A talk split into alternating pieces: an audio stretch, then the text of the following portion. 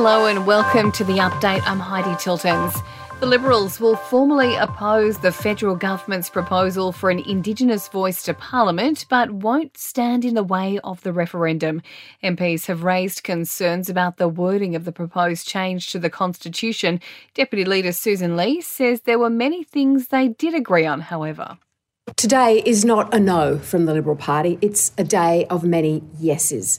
Yes to constitutional recognition of Indigenous Australians, yes to local and regional voices, yes to better outcomes for Indigenous Australians, but it's a no for dividing Australians. The Reserve Bank governor insists people have had time to plan for higher interest rates. This year, hundreds of thousands of households will move off low fixed rate loans and onto more expensive variable rates. It means repayments on an average mortgage will cost around $1,000 a month more, but Philip Lowe is confident most households will manage. They've known for some time they have to pay higher rates. Most people are sensible.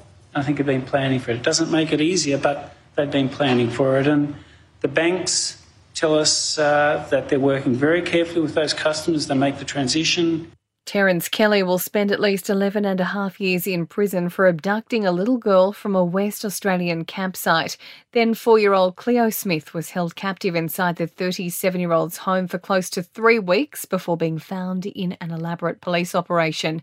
Disgraced former TV star Andrew O'Keefe remains on conditional bail after facing court charged with drug driving.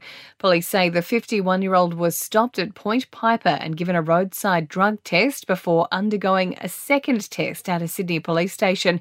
His licence has been suspended and he'll return to court next month. Lawyers say Donald Trump could be charged with contempt of court after lashing out at the authorities who have charged him with business fraud. It came as a defiant former president addressed his supporters and the media at his Florida resort after flying back from New York, where he's pleaded not guilty to 34 counts of over the payment of hush money. And one of Australia's most famous resort islands has been sold. A Singaporean family has snapped up Lindeman Island, including its abandoned resort on the Great Barrier Reef, for just $10 million. Sport and entertainment are next. Tiger Woods is taking a different approach into the Masters this year as he prepares to try to win the major for a sixth time.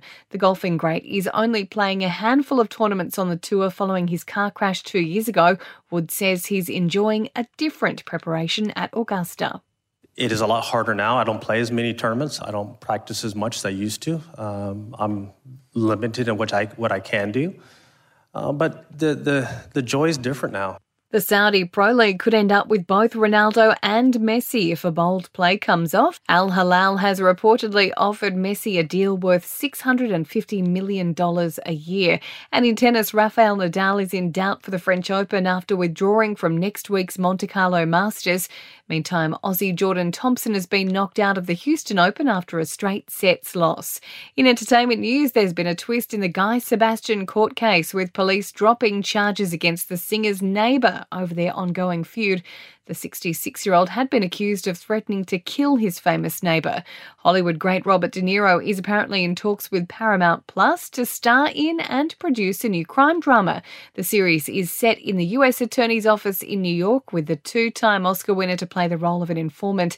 And Emily Ratajkowski has admitted to dating Harry Styles for a few months now. Speaking on a podcast, the model has gushed over how great he is, admitting he may be the one. And that's the latest from the Nova Podcast News team, but we'll see you tomorrow morning for another episode of The Update.